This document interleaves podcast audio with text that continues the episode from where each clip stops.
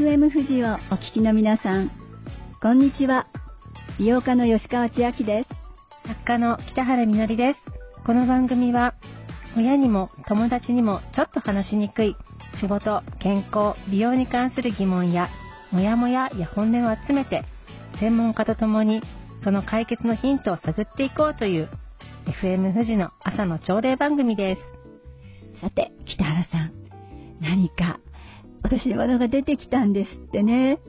そうなんですよ。私ね、はい、あの、この FM 富士の収録を、まあ、してるスタジオに、ポーチ、結構大事なものをいっぱい入れてたポーチ、あの、まあ、気に入ってるペンとか、あと診察券とか、ちょっとしたあの、まあ、いろんなものを入れてるものを置いてったと思ってたら、まあ、置いてなかったんですけどもでどこに置いたかは全然覚えてなくてもしかしたら落としてしまったのかもしれないとで相当落ち込んだ。なんか言ってましたよね、はい、聞いてみたけど全然出てこなかったんですよね。そうなんです。でどこに置いたのか全然覚えてなくてそしたらですね先ほどなんですけれどもコーヒーを買いに行ったんですよ、はい、そしたら、うん、この FM 富士の東京のスタジオの、まあ、近くにある美味しいコーヒー屋さん。すごい美味しい。すごく美味しいすごく美味しいコーヒー屋さん。に。行ったらで普通にコーヒー注文したらお店の人が私のことを覚えてくれてあこの間これ忘れてましたよって言って、2ヶ月間探していたポーチを出してくださったんですよ。本当？でも面白いですね。まず北原さんのこと覚えてたっていうのがすごいし、そうまあよっぽど関心あったんだと思いますけど、でも、あの、開けなかったのね、中を。きっとね。開けてたんですけど、連絡先が入ってるものなかったので、連絡できなかったと。じゃあ待っててくれ待っててくれたんですよね。でもちゃんと来た。来た。本人来た。すごいですね。そう。だから、なくしたと思ってるものって、あ、出てくることがあるんだなと。でも完全に諦めてても私全く同じポーチ、この間買ったんですよ。でもそうなるとね、諦めた瞬間に何か出てきたりとか、うん、そう、そういうことってあるんだなっていうふうに、ちょっとまあ、あの、考えたりとかしていて。すごい、なんか嬉しくなるような話ですね。ラッキーね。いや、それ普通じゃないと思う、私。本当ですか？うん、でもきっと、その、まあ、ポーチが出てきたことも嬉しいけど、私ね、その人が北さんのことを覚えてたっていうのは、本当に美味しいんですよ、そこのコーヒーが。だからやっぱり、すごくいろんなことに、あの、気を回しながら、やってらっしゃるんじゃない？ですね。あとも、戻ってくるって信じててくれたことも面白いんですけども、うん、なんかね、そうやって、まあでも、ラッキーですね、確かに。私のことも覚えてるかしら？じゃあ行きましょうか、今。はい。ということでね、まあ、いろんなことを、まあ、忘れるお年頃の私たちですが、えー、今日の女の人の話、あなたは子供の頃何になりたかったですか？女の人の話、フェムボイス、最後までどうぞお楽しみに。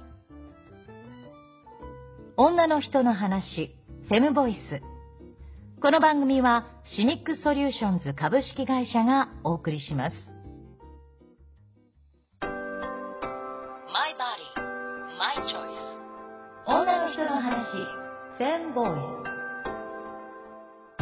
この番組ではゲストをお迎えしていろんな女の人の話を伺っています。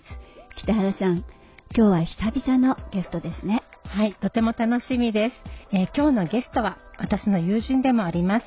フリーアナウンサーで心理学者の篠田純子さんをお迎えします。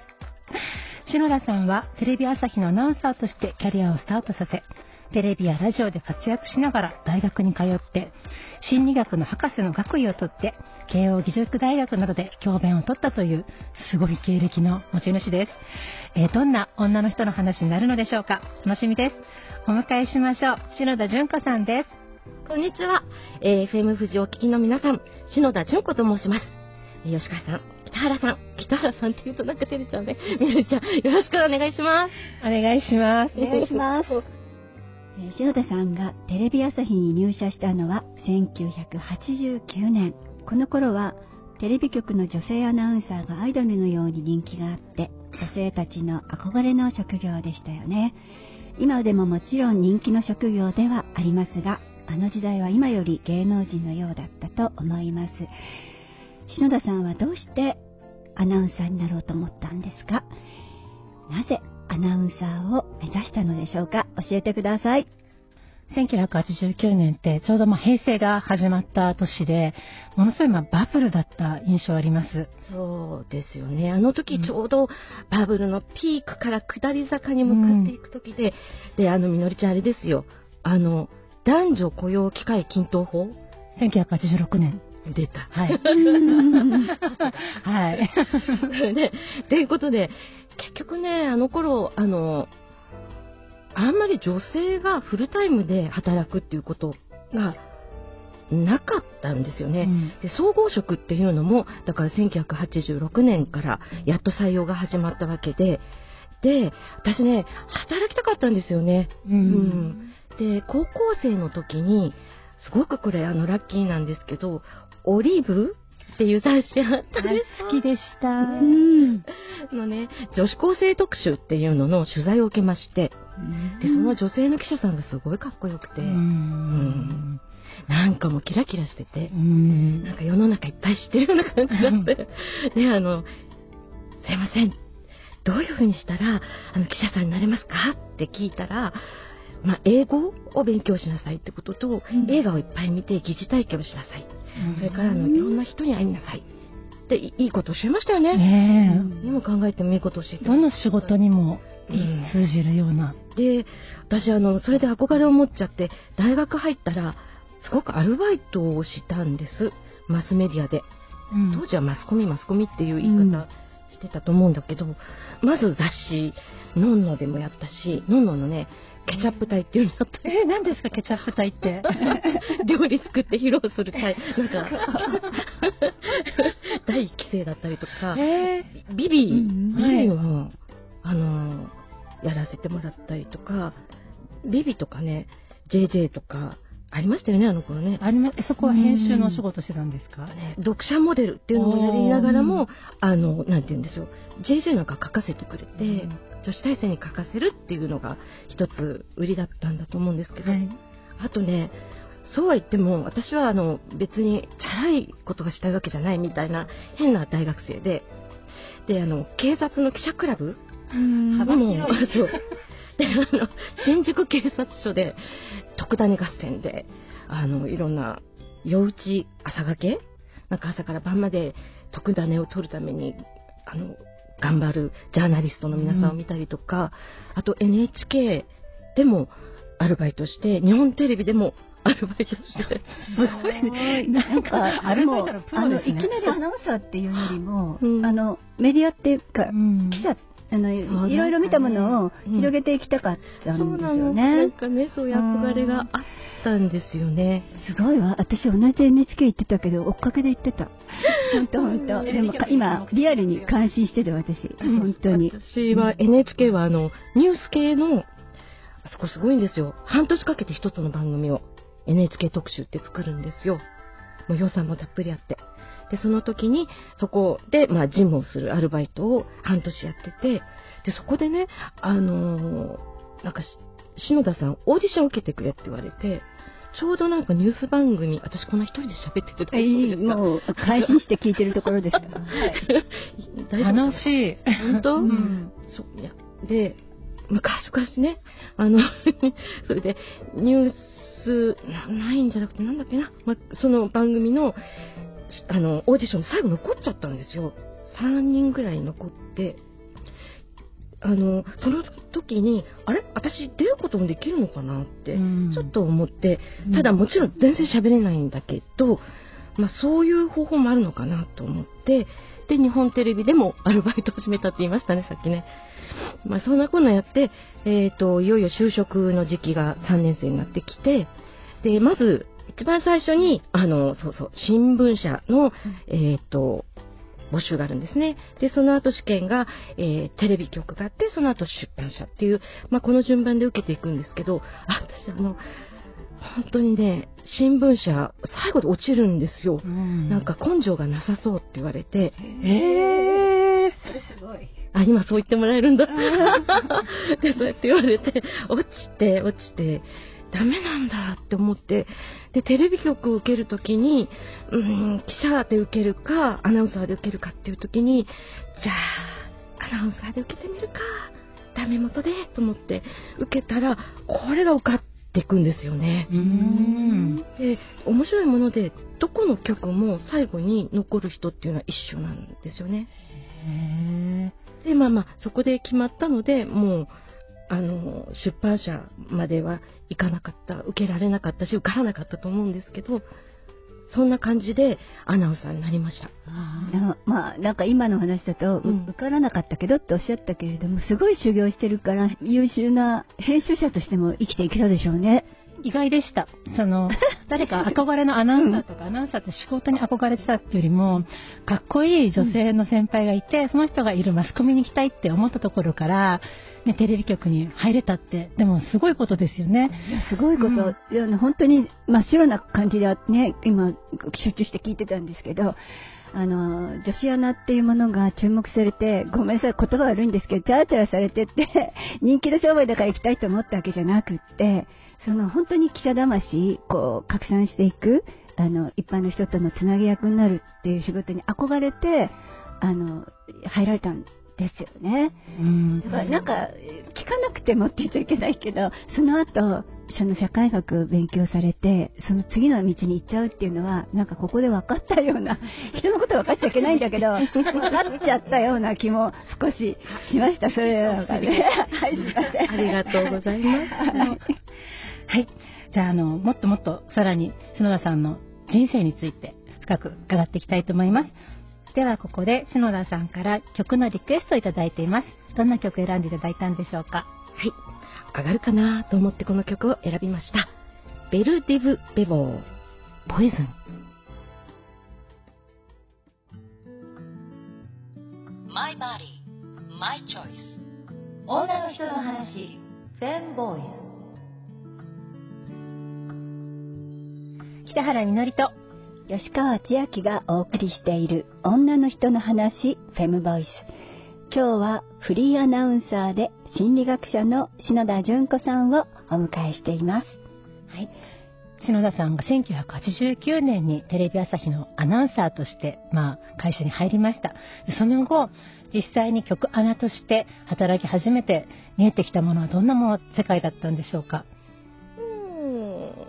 いっぱいあってどんな話しようかなって 思います。ん大変だったこともあるし、すごい面白いもの見せてもらったっていうのももちろんあって、どっちがいいかな。あのですね、はい曲アナって、あの、本人たちはものすごくプライドを持ってます。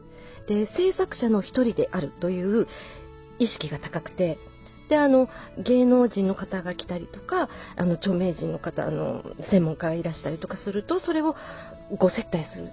で、私なんかは生放送しかやってなかったんで、ずっともう昼の帯とか、まあ、夜もやったし、朝もやったし、大体もう本当に生ばっかりで、そうすると時計を見なくちゃいけないんですよ。で、見ながら、あのー CM を入れなきゃいけない。で、時を見てるんだけど、相手の方とこうやって目を合わせてお話しして、で、あの、ゲストの方だから、えっ、と、中立に意見を両方からていただいて、そのバランスを見なくちゃいけない。そうするとフロアの人がこうカンペ出して、もっとこうしてくださいとか、で、こっちからメイクさんが、あの、髪の毛は、なんか跳ねてますって言われて、かと思うとこっちの方でドタンってあの、誰かがなんか物落としてたりとかいうのも全然聞こえなかったふりするとか、なんかこう神経が同時にやってることがすごく多いっていうのがアナウンサーの仕事でした。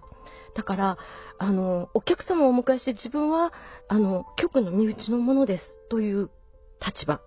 で、言われるんですよ、先輩にも。お前は、あの、タレントじゃないんだから、タレント気取りでいるんじゃないよとか、やっぱりそういうこと言われるんですよね。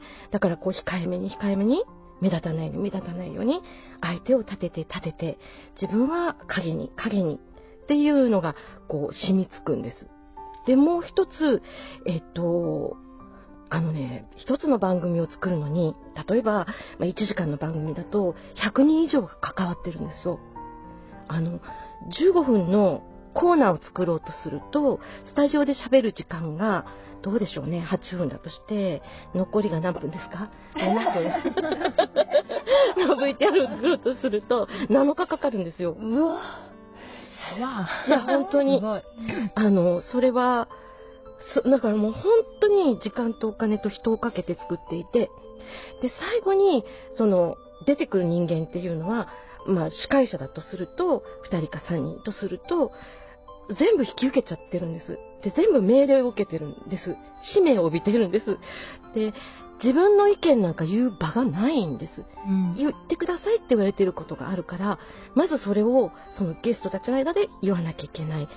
こっちの方向に行かなきゃいけない。私の意見なんかどうでもいいんです。うん、で、もしも何かの時自分の意見をちょっと挟むと、やめてくれと。それは局の意見になってしまうから、もし自分で何か言いたいんだったら、あらかじめその会議なりなんなりで、私はこう思うということを言って、これを言葉にして、えー、3秒使いますよとか、その秒数をスポンサーにお金で売ってるので、お前の3秒がいくらだと思うんだ？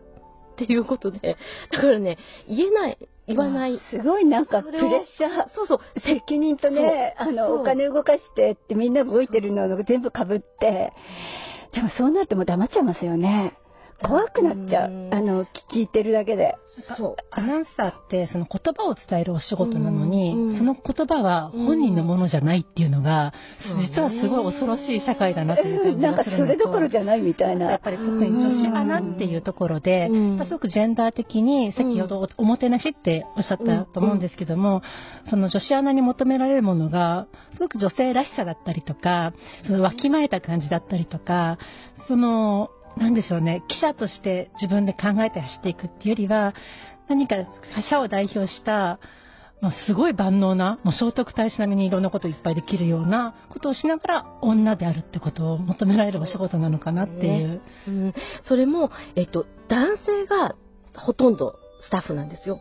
だから、男性が考えて、面白いんだけど、男性が女性視聴者が何を求めてるのかを考えて、で、女性視聴者っていうのは、きっと、この年齢ぐらいだったら、自分のお嫁さんだったら、自分の家の息子の嫁だったら、どんな感じの子がいいと思ってるかなみたいなことで、なんていうのかな。妄想じゃないか。今ちょっともう怖すぎて、もう無理ってなっちゃった。でもね、それは、そう、そうなんだと、まあ、だからその時代の時代時代であったと思うし、うん、あの芸能人の方であればキャラで毒舌でって生きていくことはもちろん才能だしそういうあの世の中の求める力っていうのもあると思うんだけどもアナウンサーっていうのはやっぱりあのなんていうのかな、控えめであることは今も変わらないと思う。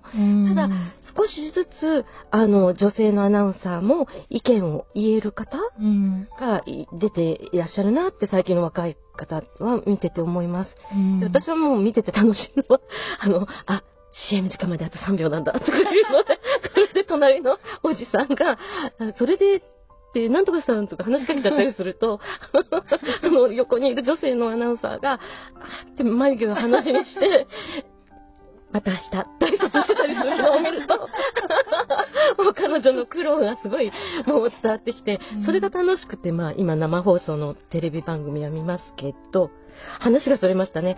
そうなの。だからあの、女性がその時代時代に、こういう人が求められてるんじゃないか。アナウンサー像こうなんじゃないかっていうのをやっぱり想像した中で、それを台本として渡されるから、で、それを自分の言葉に噛み砕いて言う。だから洗脳されてるわけじゃなくて、その辺でね、やっぱりね、いつも葛藤があるのは確かなんですよね。なんか、すごくいいことを今ね、お聞きした。なんかもうちょっと、まあ、少しは昔より変わってるっておっしゃったけれども、いや、人気になればなるほど、そん。な時間もないし、大きなものを背負ってるわけだから、その人自身が出てるっていうふうに今まで思ってたけれど、そうじゃないんだなって、なんか、ちょっと見方変えようって今思いました。本当そう。まあ、やっぱり、テレビって、あの、悪口言いながら見てる人多いと思うんですよ。うん、変な格好とか、大して可愛くないくせにとか、ブツブツ言いながら。だもうそういうところで、まあ、ある意味晒し者にされてるような状況の中で、すごい、あの、大変なね、精神状態でお仕事されてるなって思うんですけれども、特に女性だと私も友人の女性のアナウンサーの方とか聞くと、ちょっとでも自分の意見言うとすぐクレームが来たりとか、生意気だとか、特にやっぱ80年代、90年代だとまだまだそういうことが多かったんじゃないかなと思うんですけれども、そういったご経験とかありました？今なら言える？みたいな。はあ、そうね。うーん、生意気だ。私は、えっとね、1時間半の番組生放送で、えー、一言も喋んなかったことがあります。バレなかったっていうことがあって、無口な MC と言われた。結構自分では気に入ってた。生放テレビで？そう。同期がね、ずっと見てて、お前今日一言も喋らなかったなって気づいた？まあいろいろ、やっぱり司会者さんを立てなきゃいけないってなると、うん、アシストしなきゃって言って、そのアシストの仕方が悪いと、こあのコマーシャル中に台本投げつけられたりとか、やっぱりね、そういう、まあ、ありますよね。視聴者さんの声は、私は、あの、直接は言われなかった。その当時は SNS がなかったから。なるほど、ね、今もっと怖いかもしれないですね。ただ、やっぱり当時はその分、あの、個人情報を保護するという意識がないから、えっと、普通にあの、社員名簿に名前が載ってるわけですよ。で、ここもめるんだけど、アナウンサーはタレントじゃないと。一社員だ。だから同じ扱いにしなきゃおかしいだろう。という集まり、だからね、出回っちゃうんですよ、住所が。で、大してお給料ももらってなくて、そんなセキュリティが良くないところに、まあ女子一人で住んでて、そうすると留守番電話なってる、電話番号も持ってる。そうすると、いたずら電話が山のようにかかってきてるよね。あそう、タクシー乗ると、あの、その当時はですよ、タクシーの運転手さんが、おーってって今日も見てたよって言われて、うん、君んち知ってるよって言われて、えー、怖い。で本当にご存知なんですよ。で家送ってもらってありがとうございましたって、まあ、そこでありがとうございましたって降りないと大変だし。うわ。っていう訓練は。だ、まあね、でもそれはね全員そうだと思うんですよ出演されてる方は。であの芸能事務所とかに所属していると、マネージャーさんとか事務所の方がいらして、みんなでどんな失敗しようと、あの、よく頑張ってきたとか、明日頑張れとか、味方が絶対いる。うん。でも、テレビ局の社員だから、味方がいないんですよ。メイクさんぐらいかな。でもね、お互いに、あの、すごくね、女性アナウンサー同士は、リスペクトし合っているんです。それは、あの、同世代でもそうだし、上の世代、下の世代でもそうで、なんでかっていうと同じ経験してるだろうなと思うことと、うん、あとね、あの、なんだろうな、絶対泣かない。うん、それから、あの、体力がある。うん、つまり、今でいうとこの男性性は、ものすごく兼ね備えてるわけですよ。確かに。ものすごい強いわけですよ。やっぱり、それを持ってないとできないですよね。できちゃう人たちなんだよね。うん、やめるのは、えー、明日できる。今日は、やめないで頑張ってってよく先輩に言われましたね。うん、でも女子アナっていう言葉がものすごくって、やっぱりそのテレビ局にとってもやっぱり女子アナブームみたいなのを作ってるわけですよね。やっぱり芸能人じゃないとは言えないなって。数が少ないしね。うん。だからそれに乗ってるところもあると思うんでしょ、絶対に。特に今だってすごいね、女子アナブームでしょ相変わらずと私は思うんですけど、でも内情はね、そうだったとしたら、んなんか、なんか自分の中でギリギリな感じになってきますね。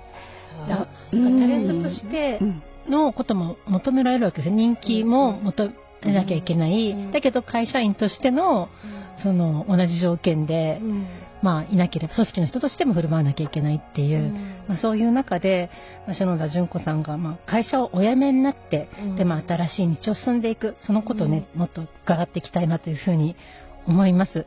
どうでしたかさいや私はその内情を知れて なんか非常に温かい目でこれからね、見れますよ。よよかった。あの、いい話聞かせていただいて、本当に本当に。でも、そしてスーパーウーマンなんだなとも思いましたから、この人たちが、やっぱり持ってるんですよ、才能。で、これを違うパワーにして使えるんじゃないかなって思いました。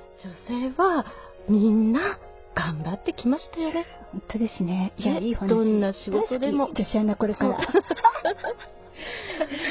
篠田さん、来週もどうぞよろしくお願いしますくお願いし。ます。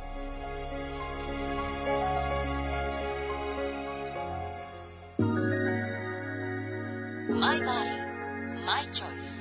女の人の話、フェムボイ女の人の話、フェムボイス。えー今日は篠田純子さんのお話を伺いました。吉川さん。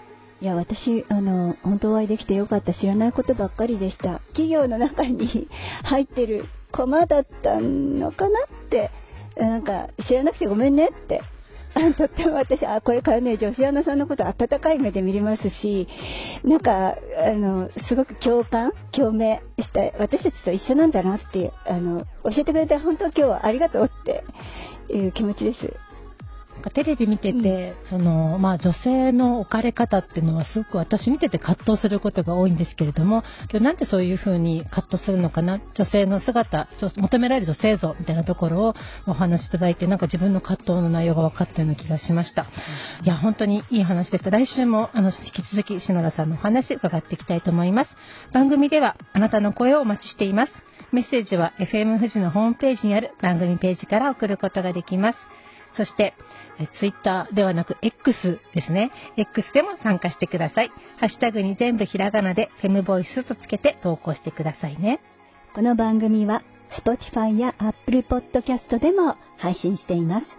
FM 富士の番組ページにリンクも貼っていますので、そこから聞いてください。女の人の話、フェムボイス。それではまた来週。お相手は北原みのりと、吉川千秋でした。女の人の話、フェムボイス。この番組はシミックソリューションズ株式会社がお送りしました。